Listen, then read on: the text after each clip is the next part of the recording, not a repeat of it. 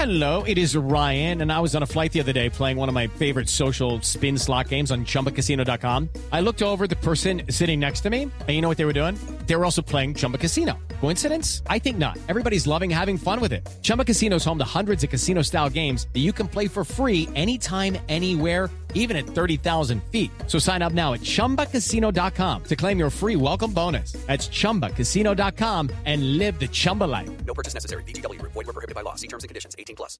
Hello, it is Ryan, and I was on a flight the other day playing one of my favorite social spin slot games on chumbacasino.com. I looked over the person sitting next to me, and you know what they were doing?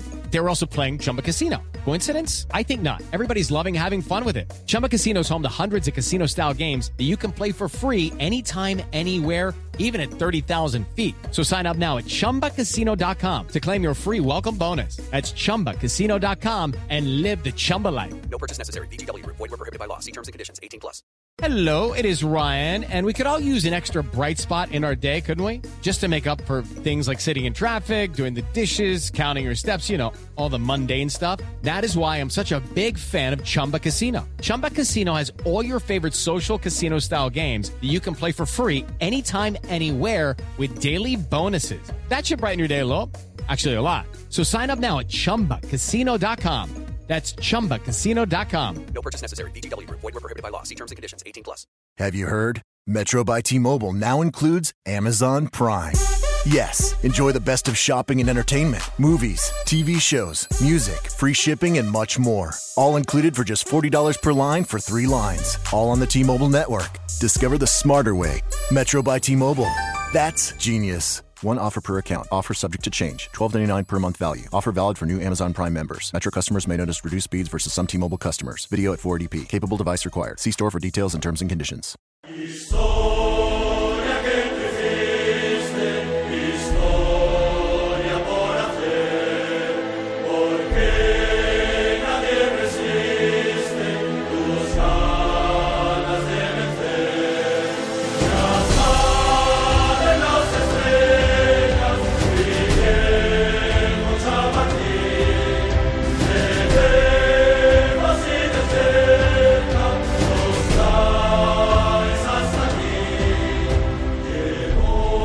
Welcome. It is your weekend Managing Madrid podcast. Um, this is your host, Gabe Lezra, and I'm here um, to break down a very, very dispiriting Real Madrid performance. I'm joined by Kiyan Sobhani.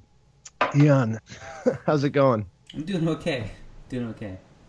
Had Oh, some that's time good. to mull it over, think it over, step away. I, you know, I, I watched the the right after I watched Eibar, and then I watched Malaga right after, and then and I, the whole time I was just thinking about our game. Like I couldn't even focus. Yeah, Yeah. it's been my day. And uh, Om Arvind, Om, um, how are you coping? What's your self care? Self care Uh, regimen?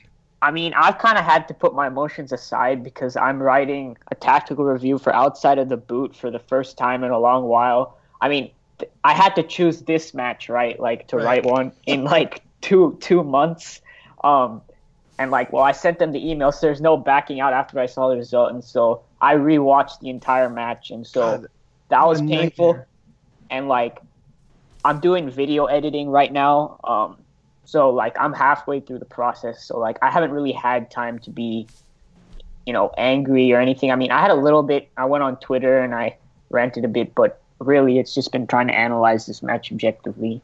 Yeah, I mean, I'm I'm excited to go down that path with you during this podcast because literally, like that, like if that's true, then this is when you're talking about it right now is going to be the first time that you get to actually Yeah. deal, deal with it. Of course, we're talking about um, Real Madrid's shock uh, defeat today at the hands of uh, Girona, two one, um, and uh,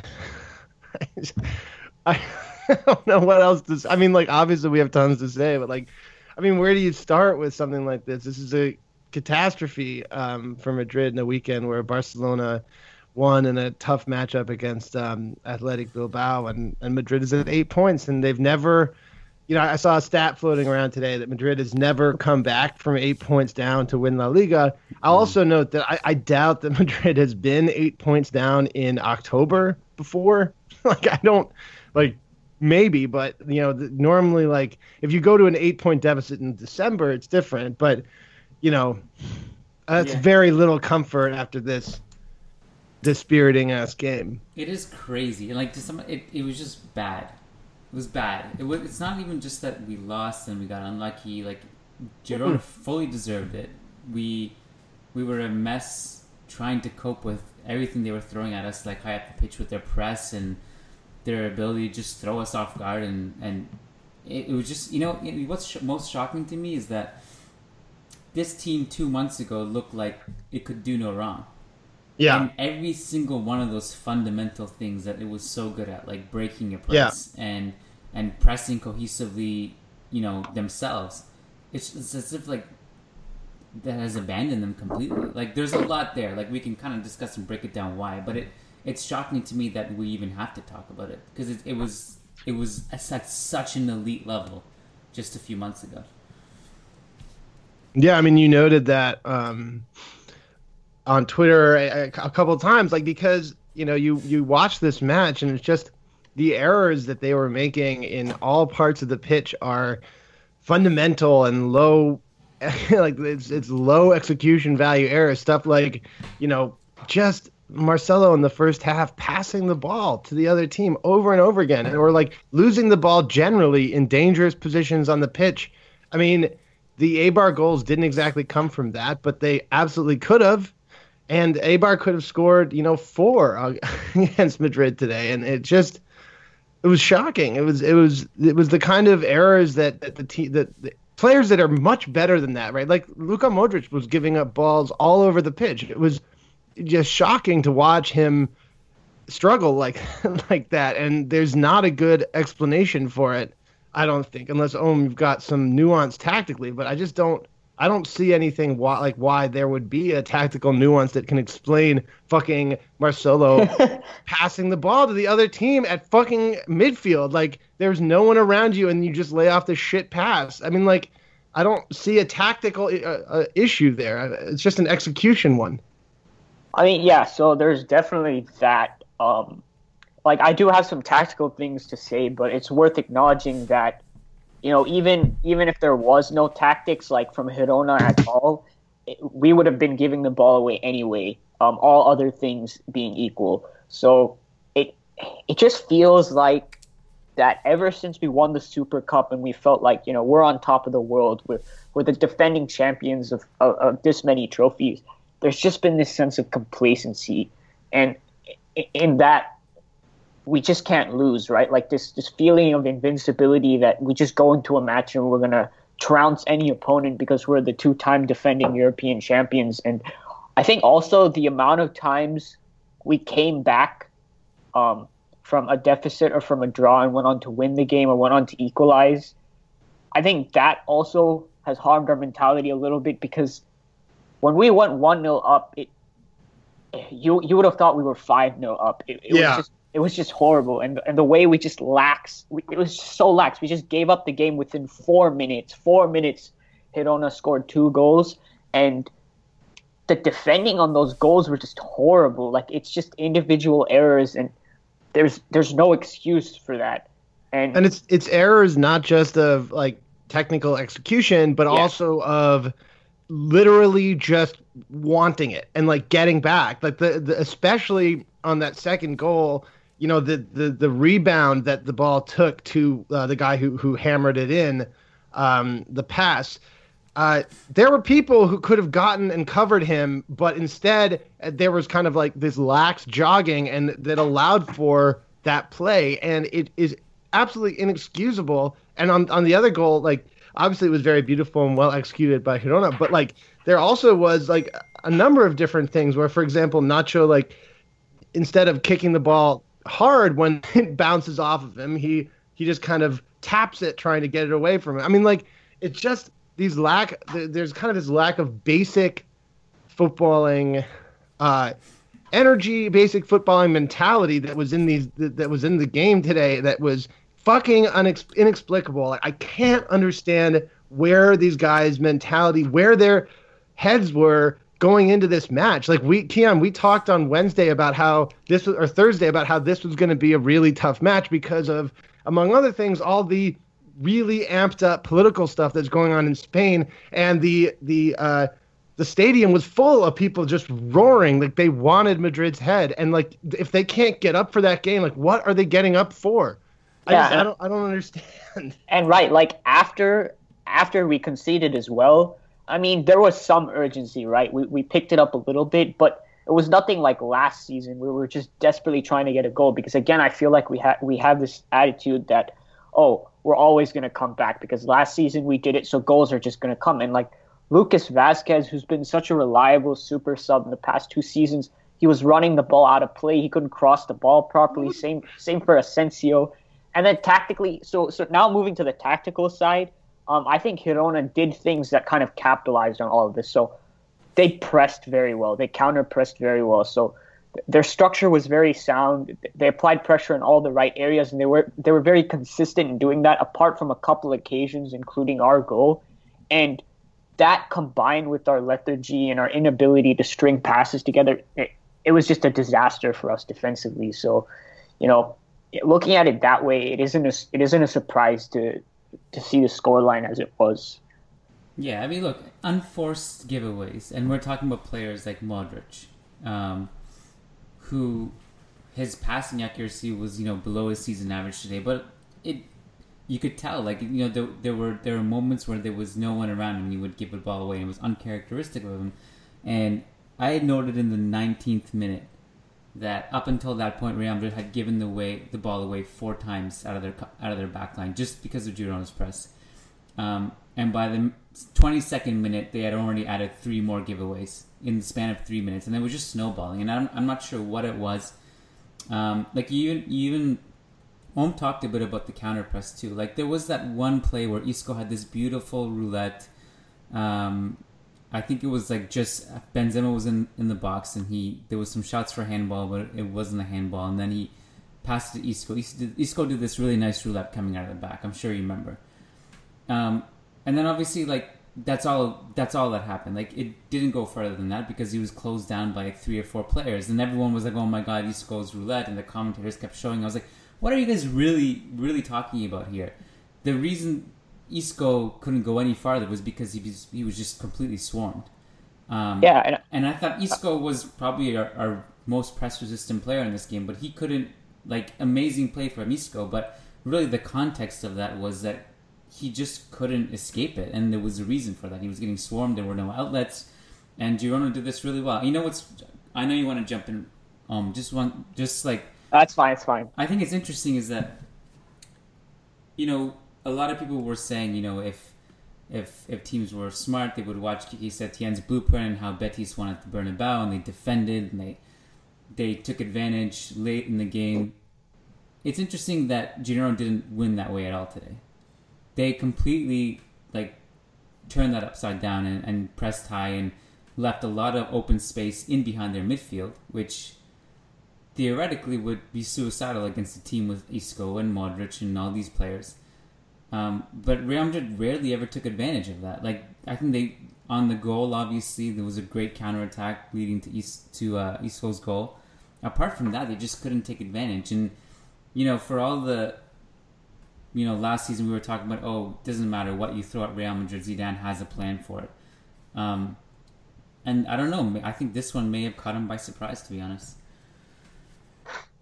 Yeah, and speaking of of how we handle presses, right? Like we're used to seeing because the way Girona pressed is like they they were in a five four one and their wingers moved up with the striker and they were narrow. So they were kind of pressing in like a four three three and their fullbacks were man marking our fullbacks and their central midfielders were, were man marking our central midfielders and we had four four central midfielders versus three of theirs.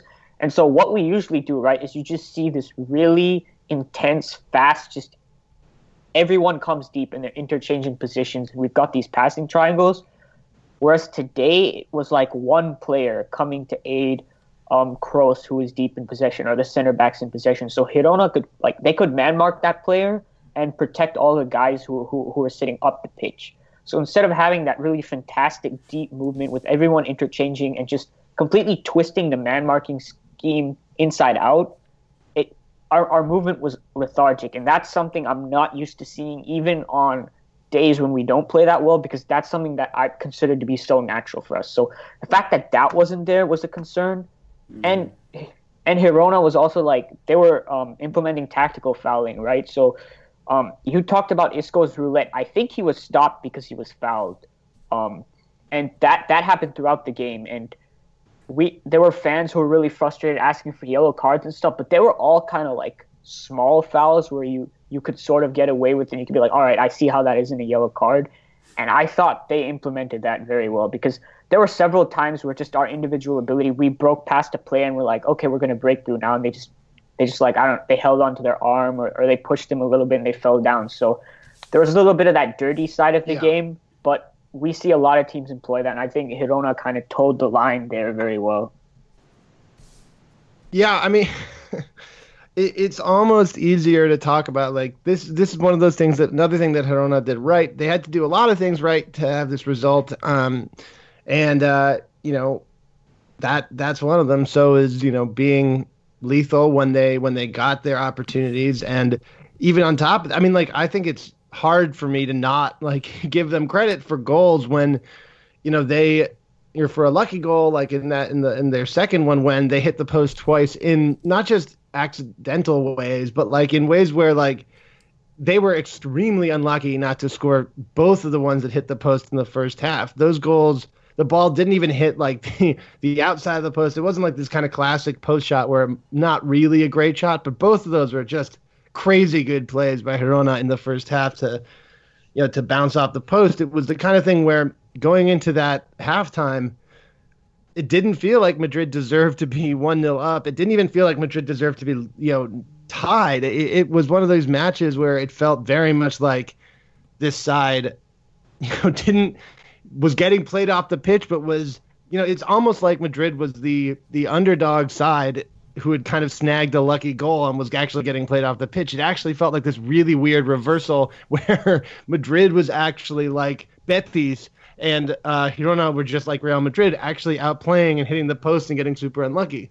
It, it's it's infuriating because it's almost easier to talk about what Madrid did right in this match than it is to talk about what Madrid did wrong because it did so much wrong. And you know, just just to try to focus on some of the good parts, like obviously I think Isco and Varane were both highlights. I thought Benzema in the first half was a highlight. Um, and that is the end of the list for me. I didn't see anything else that I liked. Yeah, it's pretty accurate. Like I even like, I think Om mentioned Kroos, and it, it dawned on me I don't have a single note on him, and I just think it's because I don't know where he was. Like he was, he wasn't as, he wasn't as dominant in this game. He wasn't really, you know, influencing the game in, in any particular meaningful direction. I agree with Isco and I agree with Varane. You know, the thing with Varane too is obviously he was not going to prevent you know Girona hitting the post or anything, and which eventually Girona started scoring those great chances they had. Him losing him was was to me a really big deal. Like Huge. I think I think he would have, you know, Nacho's been great. I don't, I don't know. Maybe he would have at least thrown Stuani off a bit, and and Pons also leading up to that play was really good.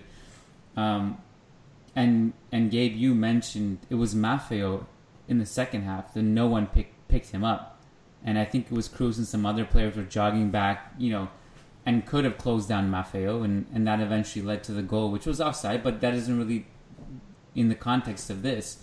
It doesn't excuse what what Real Madrid were doing defensively, and Varane like. Up until he had left in the half, he had more successful tackles in that half alone than anyone else did the entire game for Real Madrid. Um, yeah, Varane was was imperial. Like he was huge, and he was huge time after time in preventing, you know, a real clear goal scoring chance. Like it's the kind of thing where like it doesn't show up on the expected goals chart because of the the the tackle that Varane put in. But if someone misses that tackle, suddenly it's a it's a huge goal scoring opportunity. Just like the Stuani second the first goal. Like if you know Nacho like makes the tackle when he actually does get his foot to the ball, it's a totally different chance, right? Like and it just it obviously was crippling, but like it shouldn't be such a lift for this defense. And I uh, I don't want to like call out, but I thought Sergio Ramos had a really bad game. I didn't feel comfortable with Kiko Casilla either. I mean, there's there's a difference between him and Keylor, and then, I mean, my man. Achraf, you know, just just not not was not at the level. At least I did not. This was his worst game for me so far. I, especially, I thought on the offensive end where the wingbacks are required to do so much on this team, and you know he just he just brought essentially nothing. He was getting closed down every five seconds. Like he, you would run the ball out of bounds like Lucas Vazquez. I mean, it ju- maybe it's just that whoever was playing left back for uh, for Girona was great, but I think really it's that Achraf and Lucas Vazquez both had really bad games.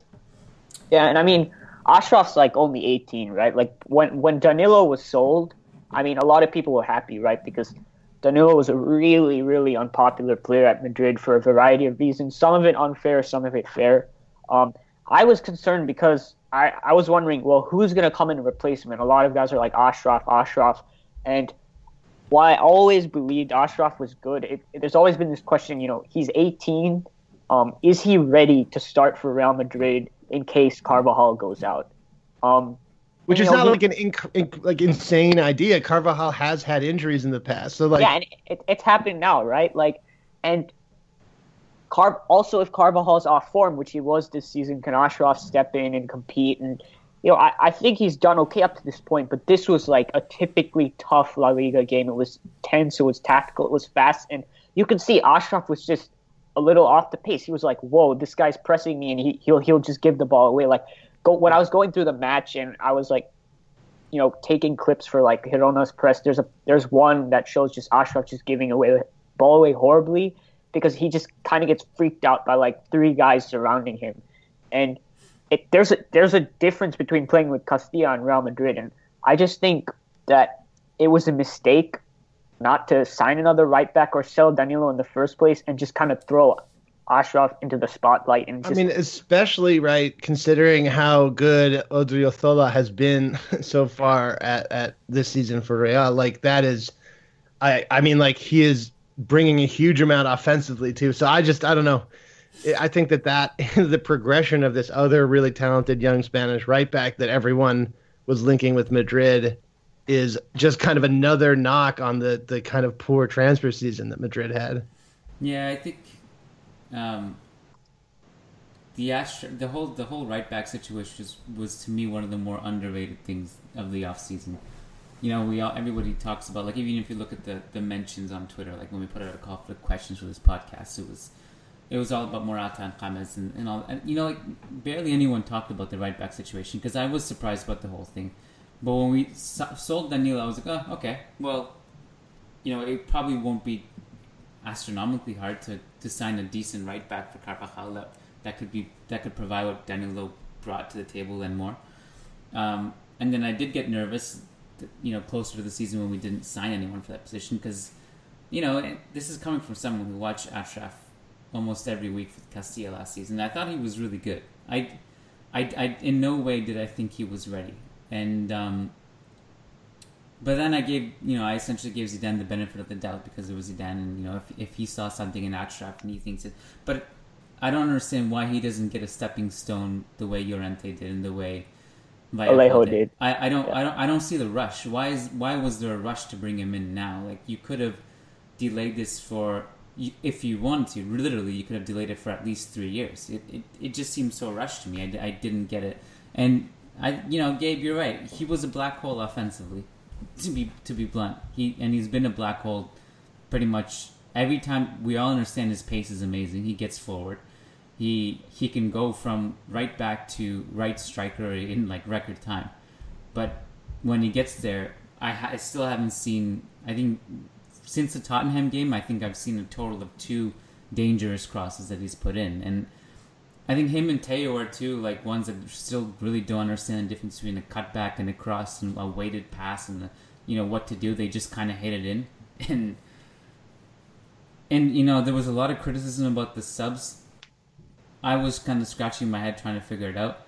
I kind of got the Lucas one. Like we know Lucas comes in every game, but I kind of got it in this context because we don't have Danny and Zidane, and Zidane probably just wanted to bring an extra something from the right flank that Achraf wasn't bringing, but it just there was probably other ways to do it. But you know, And the Marcelo, I mean, look, the Marcelo one, he hadn't been great, but he was actually growing into the game, I thought. And like his issues were more in this kind of clearly unfocused, but you felt that he was getting more focused and, like I said, growing into the game a little bit in the next, uh, you know, when when Madrid went two one down, which is infuriating by itself, but like it's also not the moment to take him off. And then, you know, you're trying to figure out who to bring on for Asensio, and I, I mean, I don't know what the answer is there. Like, you obviously need to get Asensio on, into the pitch, but like, I don't know who the what the answer is. But I, I don't know if the answer is taking off Marcelo, who is the kind of person who can kind of create a dynamic moment, who isn't, you know, going to be someone who is going to be obviously marked. Like that's one of his big um, advantages that he brings to an attacking band in that you know he he kind of overloads uh, a defense and and can kind of run at people in a way that you really don't get from someone in that position and like I just he's been in the past Marcelo a, a spark and a and a force at the end of these games I I wouldn't have taken him off that that was tough for me and I was really critical of his performance and I think you should be I just I still wouldn't have taken him off just because of he's so special as an attacking player and I don't know where you bring in Asensio. I don't know who you take him on for, but he he should come on. But I just don't know whether Marcelo is the right person to take off. Uh, I mean, like, I, I I don't know like how accurate this. I saw some people on Twitter say that Marcelo wasn't like physically hundred percent, so that might have been why. Um, but I really have no idea whether that's true or not. Um, what concerned me more was the sh- the shape it put us in because Casemiro went back right, and it was a back three, and Casemiro was like our central defender, and two things, right? Like Casemiro's worst ever game came when he played in that position, and also I don't think we've ever looked convincing in a five-three-two or three-five-two, however you want to say it.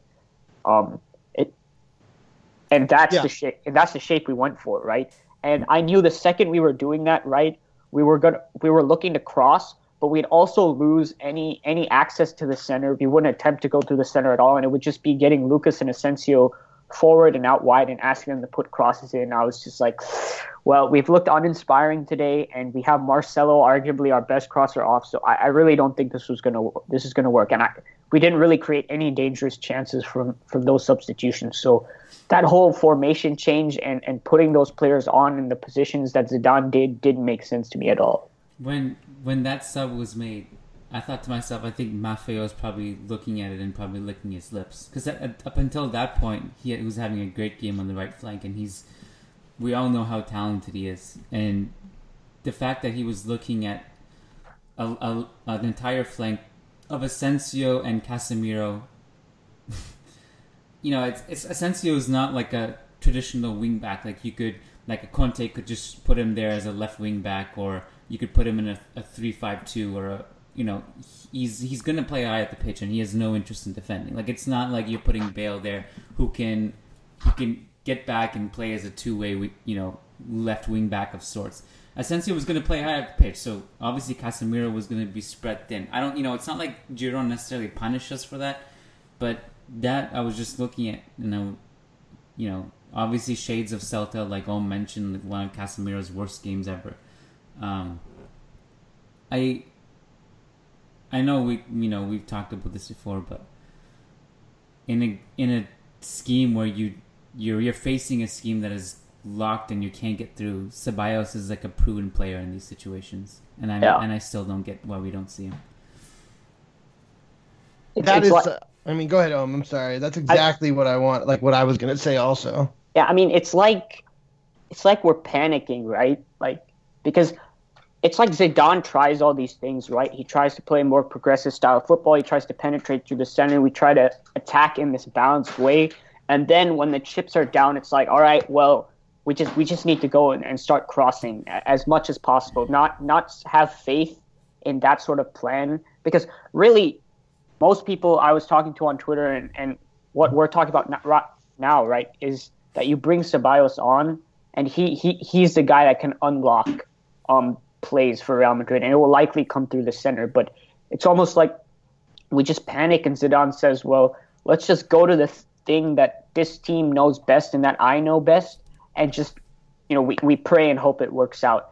And I think we've gotten to the point where we can really move beyond that now. I and also where I think teams are like, yeah, I think we know what Real Madrid is going to do if they're a goal down and it's the 75th minute. Um, we we need to start throwing, you know, other things at opponents so we, we can continue to stay effective late in games. It's also a really questionable strategy when your second best uh, aerial player and arguably your best, your second best or best crosser, right, is not playing because he's injured, right? Like Bale is, if you're gonna do this, at least have your like, you know, six two jumping like freak show guy uh, next to your other six foot two jumping freak show guy. like ba- Bale and Ronaldo ec- occupy so much you know uh, of the opposition's resources when you're defending a cross that that's why other players get in and they score. Like this is, but but in these games where like. Who's gonna get on the end of this cross from from Asensio? Fucking like five foot seven Isco? No, he's not. or like right, or like Modric at like five five. Like this is like trying to like as if the Pep Barca like went to crossing mentality. Like yeah, they did score from crosses, but they were all tiny and like they couldn't score from crosses against a team with a big defensive line like Real Madrid. And there were a number of big defenders on on uh, on Girona today, just like there are on a lot of teams. Like Madrid against Tottenham when they were looking for that goal at the end of that match. Like I was among many people who were noting how big Tottenham's entire team is, and like they're not gonna allow an obvious goal from a cross. And I will note also, though, guys, that Ronaldo had a goal he should have scored. He got a free header in the middle of the box. Like no one was on him, and he couldn't put it away. So that brings me to another point, which is that on top of all the issues that we've mentioned, the fact that the you know that that the superstar players that are really supposed to step up in these circumstances choked and have been choking all throughout the beginning of the season is not a good omen. I mean, I I I agree with that sentiment, but I don't know how easy that chance really was because of the distance Ronaldo was from goal and the the angle it was arriving, right? Because like it was, I I don't know how you generate a lot of power. I mean, I understand how he'd redirect the cross better, but I don't know if he could generate enough power to really beat the keeper. I think it would have had to been a really good header. Um, but having said that, clearly finishing has been a problem this season, and it has been a problem from you know for Ronaldo, Benzema, and and other players, and that's been a concern. Um, but this match, and I kind of was like trying to shoe, shoehorn this in somewhere, is that the reasons we lost this match was sort of different from the reasons we weren't doing well in previous La Liga matches. It wasn't that we were creating a lot, Yeah, and yeah. we were missing chances, and you know our defense was okay. This was our defense was disastrous. We created an okay amount where maybe we could have scored more, but this time it was really the defensive side that cost us. Yeah, I agree. No, I mean, like obviously, like that's absolutely true, right? Like, of course, I mean, and, and I don't, I, I'm not, I wasn't trying to point out like that this was the same as other matches. I think that I was saying, and a lot of you know, a lot of us have been saying that this was a match where like you just can't really, you know, we. Om and Kiyan, we've talked before about how like this team after these kind of disappointing results, we say all the time like, look, like the eye test doesn't line up with the results. The numbers from expected goals Yeah. don't line up with the result. In this case, the eye test does line up with the results. And the numbers, the bad, numbers do as well. and the, yeah. the numbers bear that out as well. So like this is a game where Madrid deservedly lost to a team that outplayed them and out hustled them and out created, and that is inexcusable. it is. It just is inexcusable for a team that is uh, as as as good as Real Madrid is. I'm not going to say as expensive or as, as well, talented, but literally they're good individually, but they're also we know for a fact that they're good as a team. So like th- it's just inexcusable and it feels to me like yeah there were tactical issues but it's also like Casemiro, Kroos and Modric lost 41 balls in this game. That is an unexcusable number for those three players. It's crucial that they do not do anything like that if they're going to win any games against anyone in this league. You know, like I, I wonder if we have the sample size now to to make the claims. Like, I think we, we kind of do. It's weird. Like this is our this was our best available eleven. It's is, I think like two players different, Casilla and Achraf from the the one that steamrolled Juventus in the final. Um, I'm not sure what it's what is going on. Like we see all these eye testings, we see the stats, and yet you just have to figure it's mental because there's no way that all these players just kind of lost their way in such a short amount of time. Um, Right. it's, it's, it's No, I mean, something like that- is it- off, and I just tweeted that like just literally something is off, and I don't know what it is. Well, and that's the thing. Like, I know, like, a lot of people are t- going to tune into this show for us to tell you what Madrid needs to do to fix it. But, like, that is, there is not a one fit, size fits all solution to this. There's not a player that you can just bring in that'll fix all of this that's not named Lionel Messi or Neymar. Like, there just isn't, right? Like, a one size fit all solution to this problem. So, like, it's it's going to require a team based solution that that sees Madrid improve on a number of areas and crucially improve mentally. Like that is the crucial area in at least when you look at this match. Like I actually was saying like previously like I said previously I didn't see huge areas of concern. Like obviously there was a little bit of concern from as Om pointed out, you pointed out from minute 75 on, if Madrid is trailing or tied, you kind of know what they're going to look like. That predictability is bad. There needs to be a way to fix that. But other than that, before this game, I didn't see anything that was obviously an issue. This game has presented just a whole host mm-hmm. of issues that need to be fixed. All of them need to be fixed if the team is going to be competitive.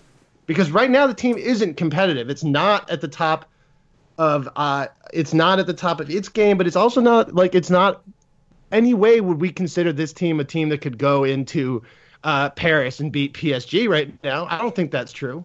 Yeah, I mean, it's like because up until this point, we'd kind of identified like thematic problems that ran throughout after the Super Cup through all the games, and we're like, well, if you fix this, this, and this, we should be okay. And it was mainly about you know some tactical things, the finishing, just cleaning up our defending, like very fixable things, and that you're like, in time, this will come. But this match is just like screwed all of that up because it's present, like you said, presented a whole host of new problems and.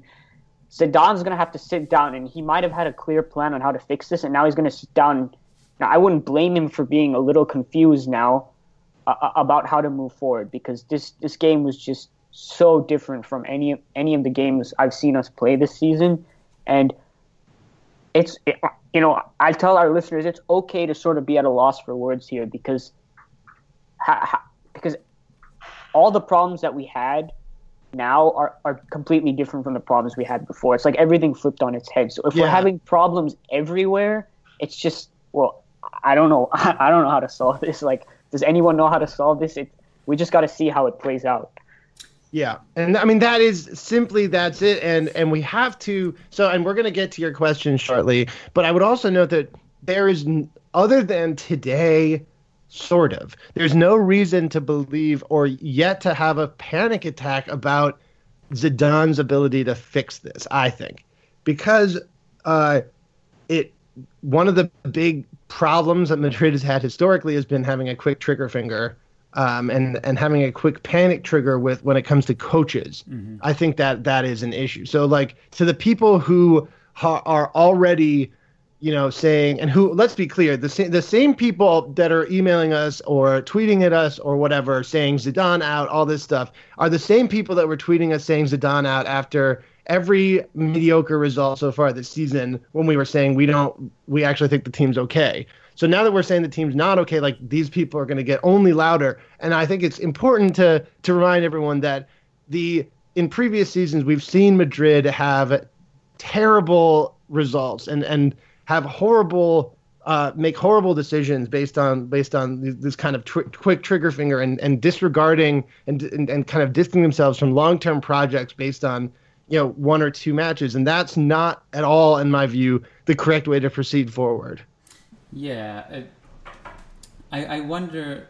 You know, I, I wonder kind of like in a, if there is any silver lining out of this, which is really really hard to take out. But maybe this team needed to hit rock bottom or it just really get slapped in the face, and a reason. To I say- wondered about that. like it, it, it wasn't like against Betis like oh where you can just come up after the game and say well um, if Bale doesn't hit the post or if Benzema doesn't miss and you know these chances will come they needed maybe something like this to to really figure it out because if and it's really interesting to see the contrast in the reactions and the players in Zidane.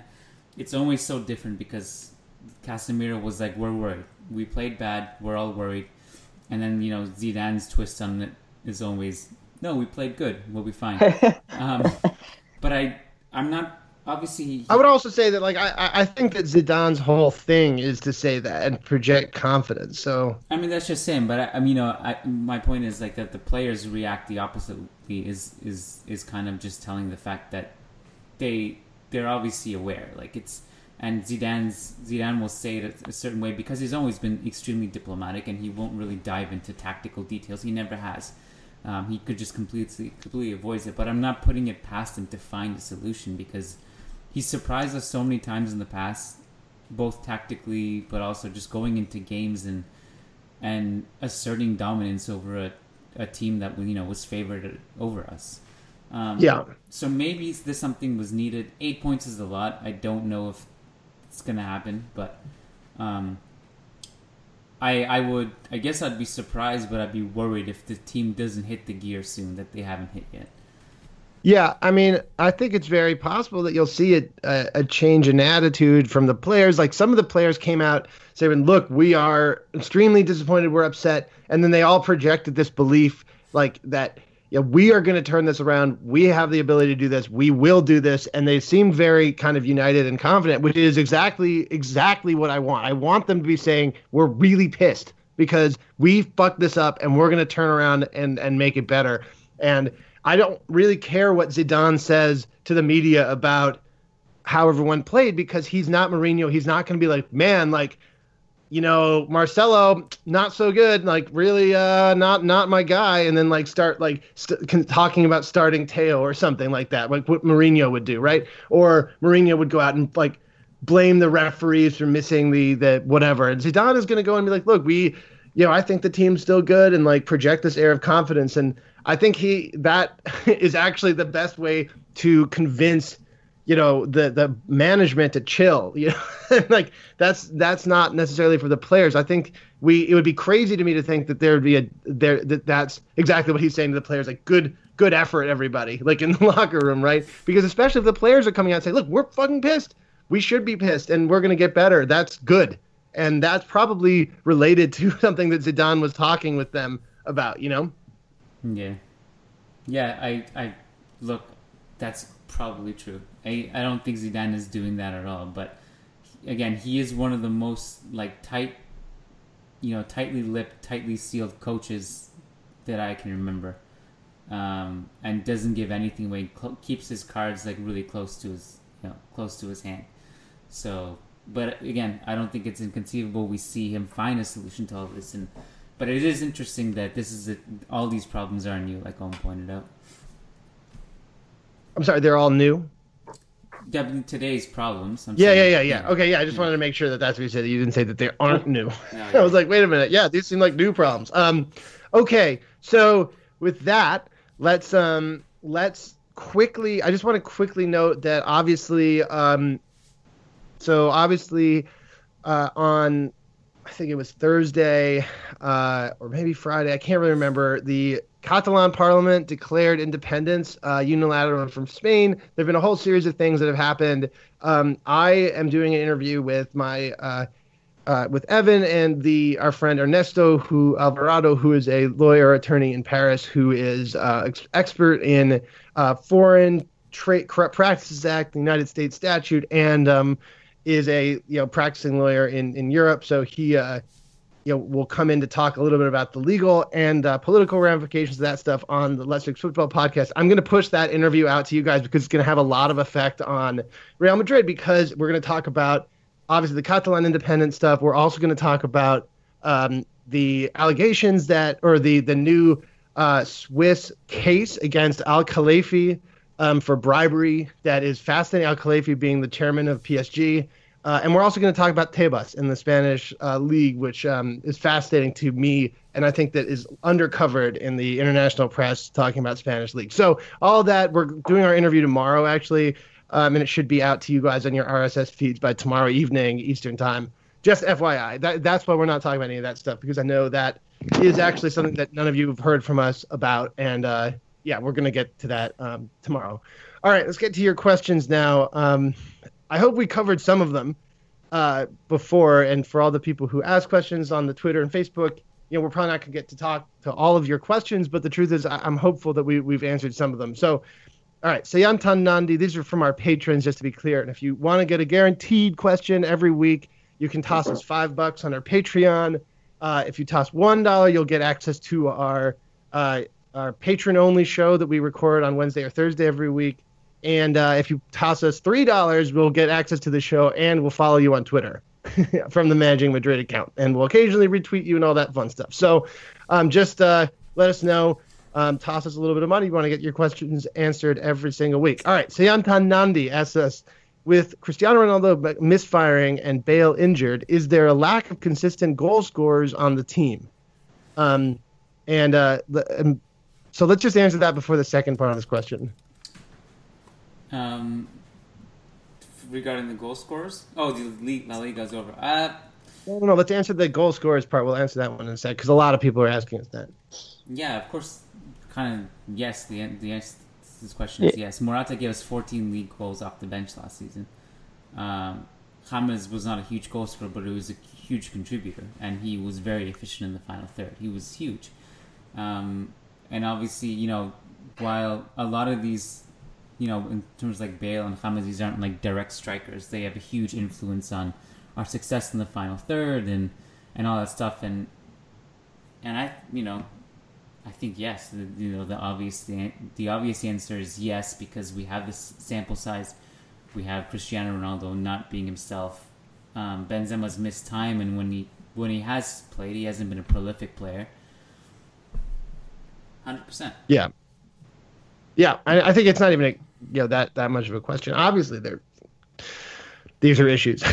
Like, um, so I think the real um, question a lot of people are asking: eight points is La Liga over? Um, I mean, you you got to think that it is. I mean, I, I'm not gonna say like it. That's it. Like there's zero chance, but there's like a one or two percent chance. I mean, it's worth noting that when we've been eight points down, we've we've never done we've never come back to win the league. Usually, like Gabe mentioned, that's later in the season, and we're still pretty early on, so our chances are slightly better there. But it's just huge, right? Because what we have to do now essentially is just be perfect. And in, in this league that's constantly improving and with the issues that we currently have, I, I just don't know if that's going to be possible. I definitely think we should try. Um, we should fight for every point. We, we shouldn't, and definitely the Real Madrid players in their minds shouldn't think, oh, well, it's now over, so let's just, you know, focus on the Champions League. We should, we should try to win every single match in La Liga. I just think even with us trying our hardest, it's going to take something extraordinary, extraordinarily bad on Barcelona's end for us to win it. So yeah, in my mind, um, I, I'm starting to accept that we're probably not going to have the La Liga trophy um, in our in our cabinet this year. But I'm open. I'm open to being completely wrong here. How many points back were we when Zidane took over in his first year? Ten. Ten. We Yeah. came within one, I think, right? Yeah, and that was that was the result of an extraordinary collapse from Barcelona. So let's let's And hope that, that happens. Barca team was better than this year's Barca team. Yeah. Yep. Yeah. Another crucial point. But you know, let's just not even entertain that idea. Let's just keep our expectations low. Yeah, I, I would, and and understand that there are a lot of other factors. I just, I, I- I mean, look, there are a lot of factors. This Barcelona team is arguably overperforming. Like it, it is. This is argu- one of the best starts from the history of the league for Barcelona. Yeah, they it- dropped two points. So like, they, if this is this team that that uh, is is noticeably and uncontroversially worse than it was last year, suddenly you know going and being perfect is that a result of them being better? No. So like there's there is some other stuff going on here but and and so you would expect some of that form to even out but even if it evens out as part of the issues even if it evens out and even if madrid's form improves over the course of the season it's not mm, obviously enough to get back to where we were but again i wouldn't rule it out and i i, I think it's more likely um, than a lot of the people who are just giving up but that's incredibly low bar. so, um, all right, Anton Hackberg wants us to uh, talk a little about Casemiro. So, uh, was I mistaken, or did it look like Casemiro faked getting knocked out? Um, no, I don't think he faked getting knocked out, dude. I think he actually got smacked in the face by that dude's elbow. Like that was a really he took a knock. And Wait, if you when look at- was this? I can't I, don't. remember this to be honest. Yeah. This is in the second half, towards the middle part of the second half. Um, he just got he ran he um got rammed. I mean, he rammed into some guy, and his his elbow or his uh his shoulder went into Casemiro's face, and like it wasn't intentional, and it was just a tough collision. But if you look at like American football, you always tell people to tackle with your shoulders because it's the hardest place to hit someone with when they're running at them, and like. The, he took a really hard knock. That's why he was on the ground. I don't know if he pretended to be knocked out while he was there if he was genuinely just dazed. So I, I mean- it almost doesn't matter. I, I I don't remember this at all, but I just assume that Casemiro of all people wouldn't fake it because he's one of the toughest guys on the squad, and he prides himself in physically dominating opponents. So I, I just don't think it's in his character to do that. And were Yeah, I we, agree. Were Um, we losing at that point? I probably was probably writing my reaction or something. But if we were losing or tied, then there's another uh, devil's advocate of him not faking it, just to get on with the game. Yeah, certainly. Um, let's see. Christopher McCormick. Uh, can we all agree this is Om's fault? Yes.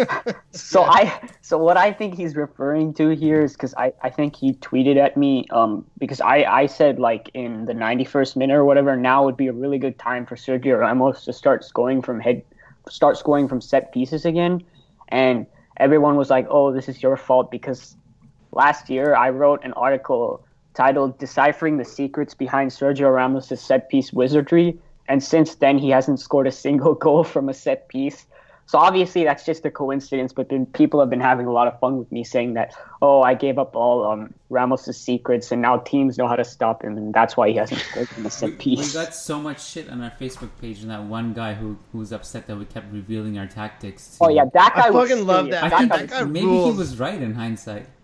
that guy rules. Yeah, he he no that that guy was first of all totally right, and also if he is still around, like come on, like let us know what you think about where we are now because I've been hearing all the time from the Benzema can't score a goal guy, like constantly. The dude is emailing me all the time.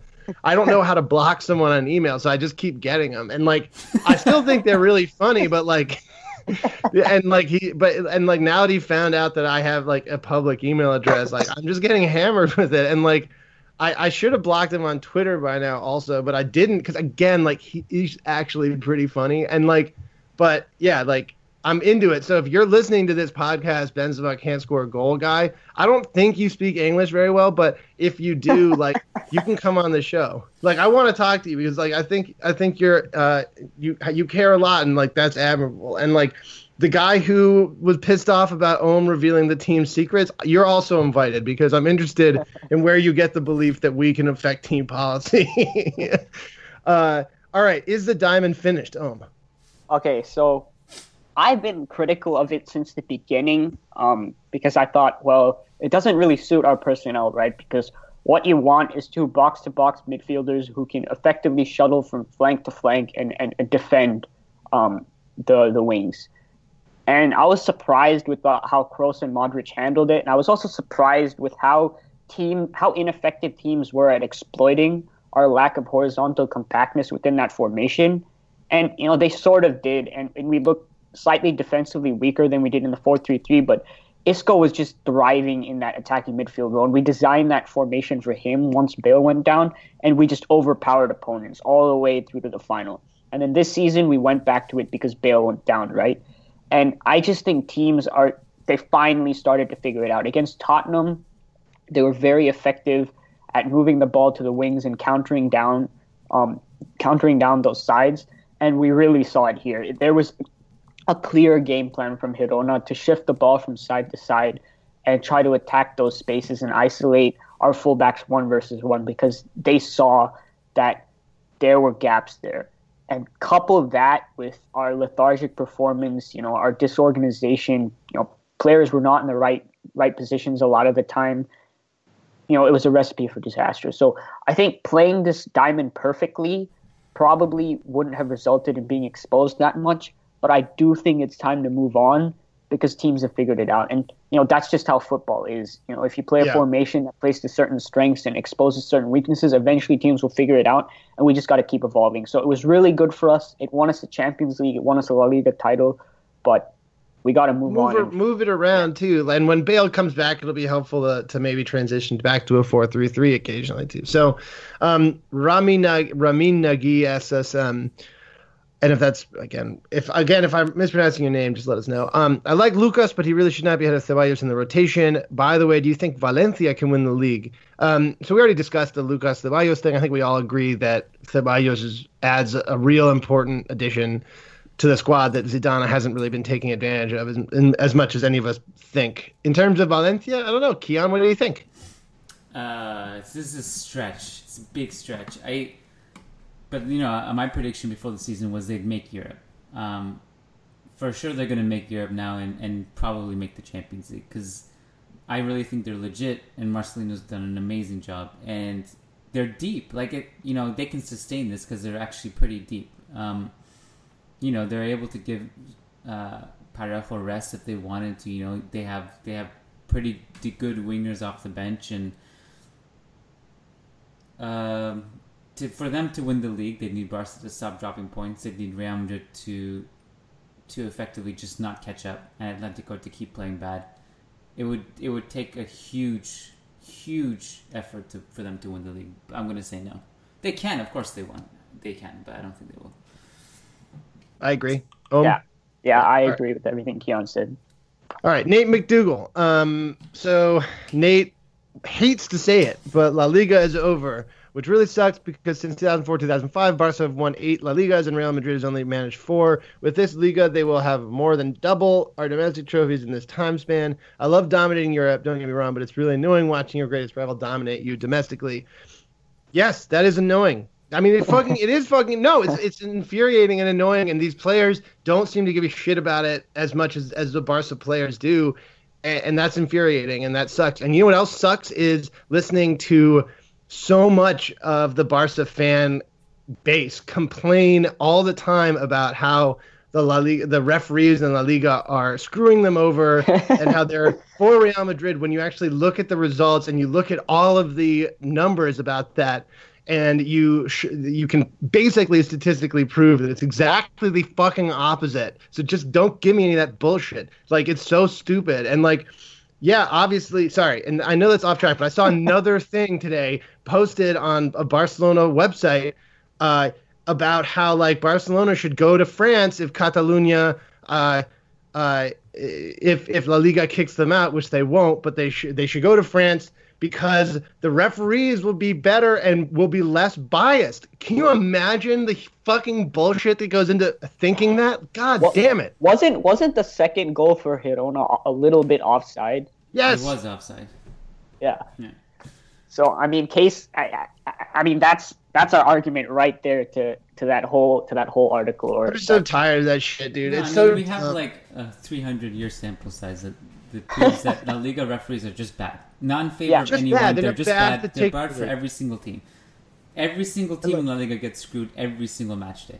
This- these guys is the talk about is. it like the La Liga referees like get like Tebas like walks up to them with this huge bag of cash with like a dollar sign on it and is like make sure that you call like uh, an unfair offside anytime like Messi gets the ball with a chance to score. It's like such it's just absolutely nonsense. So all right, sorry.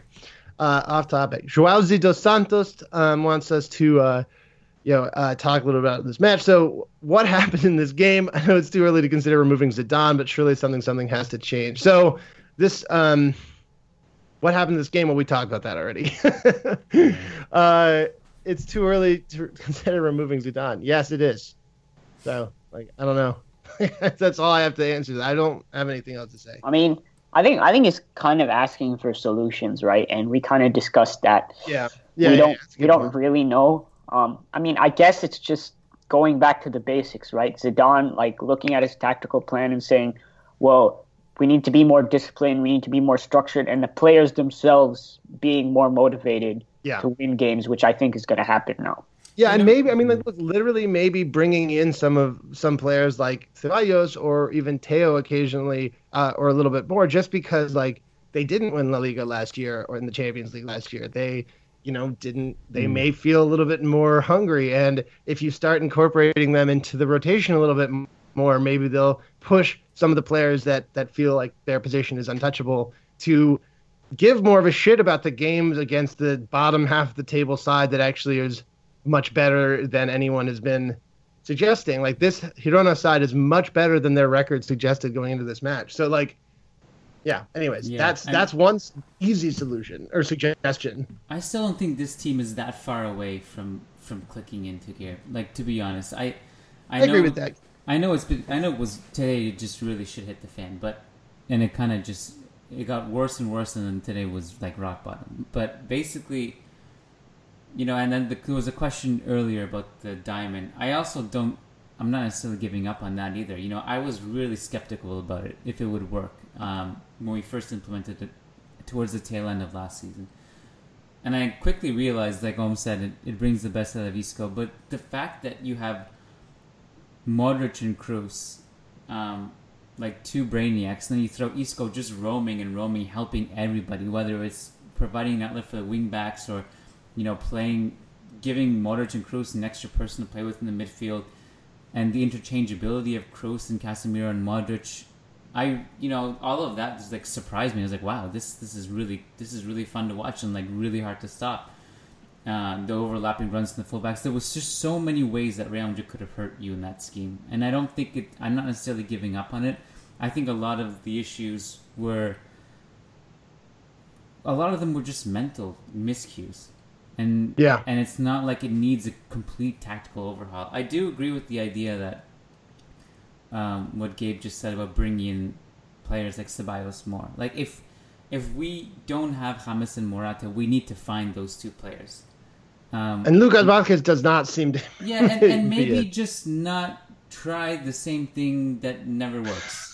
Like every day, like just just let Ceballos see if you Toss can out. develop into a. Try it out. Yeah, try something else. Um, all right, Jimmy Obaid. Um, I think is going to speak for a lot of us. This has legitimately been the worst day of the year for me. That sucks, dude. I'm sorry. Like, I like, I know, like that. I'm sure there's got to be some other stuff because, like, obviously this game sucked, but you know, you know, all the other stuff I'm sure sucks too. And like, uh, we're sorry, buddy. Like, that's that that sucks. So, I mean, we're here for you um, to talk, and obviously we're all in a bad mood also. So, um, have some scotch, talk to your buddies, watch a funny movie. I know we're not finished yet, but unless we go on a win streak from now to the end of the season, I don't see us winning the league. What do you guys think? Is this also going to affect our Champions League campaign and mentality? Um, we already talked about the Liga, so is this going to affect our Champions League campaign? I mean, I think it's very possible that Madrid will go out in the next match and be really, really bad. But I think it's more likely, Jimmy, for what it's worth, that Madrid go out in this next match at Wembley and kick a bunch of ass. Like I think that's very possible. Um, just because like the way the team was talking after this match, you could tell that they were in no no state to to uh, take any shit. So we'll see. This is kind Um, of connected to the earlier question too about um, why does Barcelona have way more La Liga titles than Real Madrid in the past decade or so, dozen years, um, and I think the answer is essentially that Real Madrid are better in big games than they are consistently over the se- course of the season, and that is like historically backed up. So like. Yeah, it might affect our performance in Champions League, but historically it hasn't. Real Madrid once finished fifth in La Liga and won the Champions League. they they had like they never ever win the double when they win the Champions League too. So it hasn't in the past. So Yeah, I mean, it's just we seem like a different team in the Champions League. Not just in the past, but we've seen it this season. I think Ronaldo has five goals in three games, and it you know every, every all the problems that we had in the league just didn't seem to appear in the Champions League. Aside from a couple of tactical things, it's like we're just a different team there, and we. We, we've approached that, you know, we've been more clinical. We've created just as many chances. We've defended better. So I would be surprised if we underperform in that game because of our La Liga results. yeah, Yeah. That makes a lot of sense to me.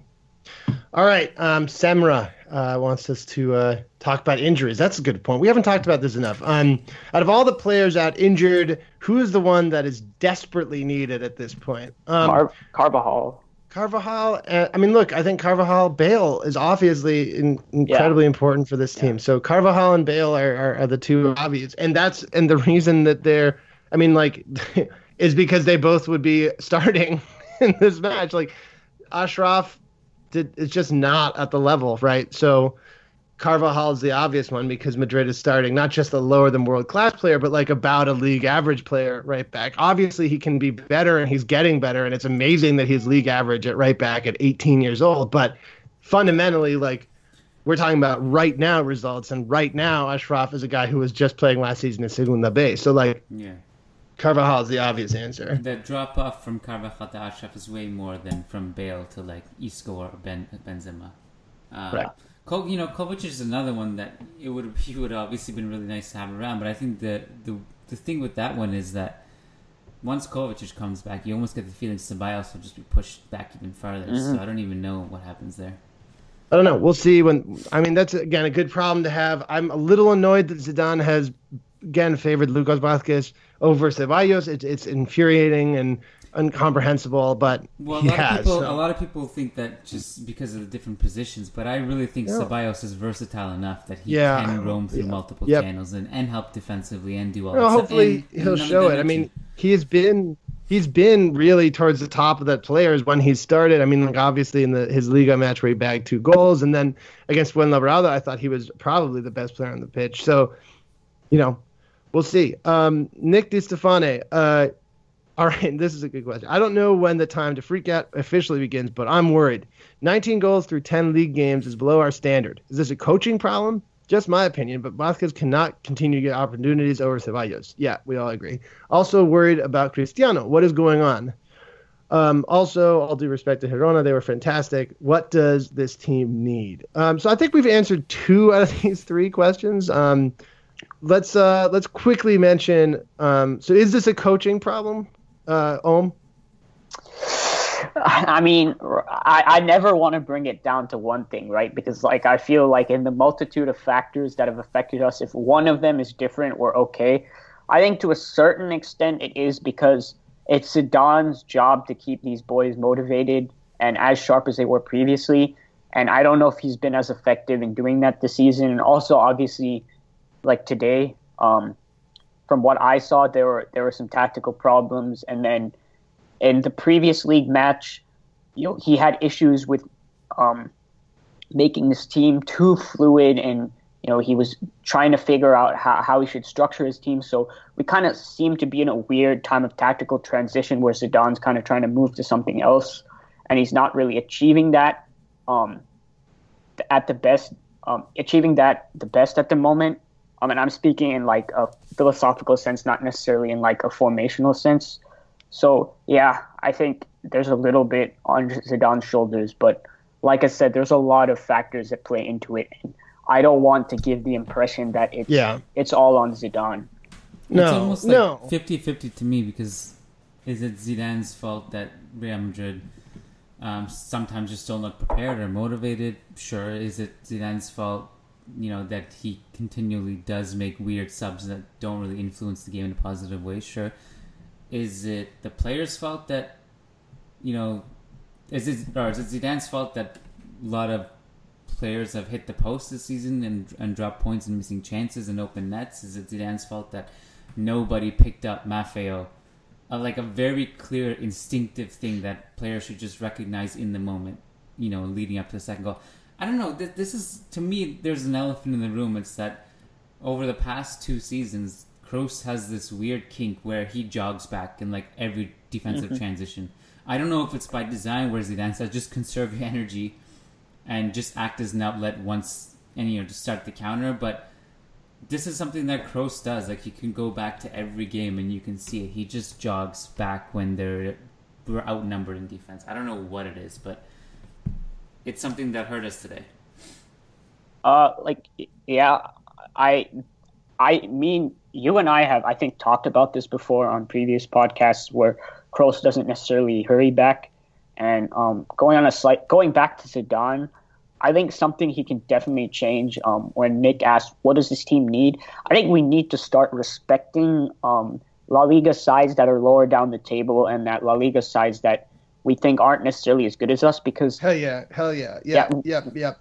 'Cause Sorry. we've- like, yeah, hell yeah, I totally agree with that. because we've seen like because last season our problem wasn't against the big sides, right? It was against the mid-table to teams lower down the table, and it was because like you you look at Zidane and be like, "Whoa, dude, you just put in this beautiful like tactical performance versus Sevilla or Atletico Madrid or Bayern, and then what the hell is going on here, right? Like I think Zidane needs to take that same level of application and apply those level of tactics to these lower lower level Yeah. teams because sure we're more talented and you know that could be a reason we win but why take that risk I, I don't see i don't see the reason for why like we can't take what we did against barcelona in the super cup which was just a superb performance from zidane's end and do it here because it, you compare the two tactical performances they just aren't on the same level and they don't need to be perfectly on the same level but it shouldn't be that big of a drop off like we need to start respecting um, lower opposition because they can beat us if we're not on the top of our game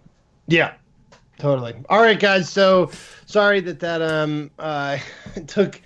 I mean, like this has been a da- like we're in bad mood. This is a down episode. Um, I hope you guys took some you know comfort from hearing us all kind of reminisce and talk a little bit about this stuff and because like the truth is that you know it sucks and it sucked today to to watch the side lose to a team that they shouldn't lose to and but you know um we chug on. This is october still um and there's a lot more soccer and a lot more um a lot more real madrid to watch this season and a lot more exciting things will happen. So you know don't despair.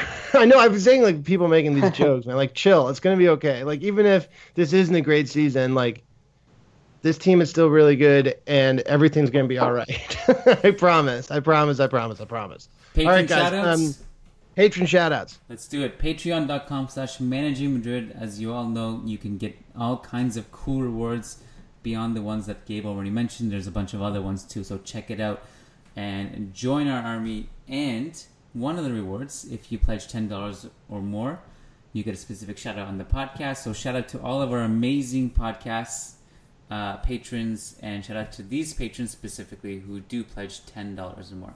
Okay, you ready? I'm gonna need to put an oxygen mask on for this soon. Um, Nick DeStefane, Frederick Sundros, Doug Chisholm, Leon Stavronakis, Bjorn Salvador, John Fernandez, Said Mahad, Bavik Shah, Sergio Monleon, Red Bat, Anthony Vasquez, Yahya Ibrahim, Kenny Gosler, Guled Ismail, Nick Ribeiro, Eric Rogers, Stephen Mendes, Andrew Gomez, Anton Hackberg, Jimmy Obeid, Daniel Smith. All right. Woo! Legends. Thank you all so much. This is uh, only possible because of you guys. Thank you. Um, all right, so we will be back um, on uh, obviously uh, for the midweek show. Um, so toss us a couple bucks if you want to listen to that. We'll be probably breaking down the Spurs game. Um, obviously, I already mentioned the uh, Ernesto interview that I'm going to be past, pushing out to the RSS feed. Check that out. I think it'll be really interesting. Um, uh, do you guys have anything else? Obviously, like check out Om's uh, article breaking down this game if you can stomach reliving it. Um, it'll be on outside of the boot. And then, um, Kiyan, do we have any important, you know, things that we're we're we're doing this week on Managing Madrid? Yeah, um, Chudos y Tacticas podcast going up tomorrow with Diego. He'll probably shed some light on the whole Catalonia thing too, in conjunction to your RSS feed upload. But also, I'll be doing a mailbag this week. Um, and if you're a patron, you're gonna get prioritized your questions. So send me a message on. There's a post on Patreon on our page um, asking for mailbag questions if you have any. So check it out. All right. Um, good talking to you both. We'll talk to you on um, midweek show. Um, and until then, Hala Madrid. All I'm doing. I'm Adi.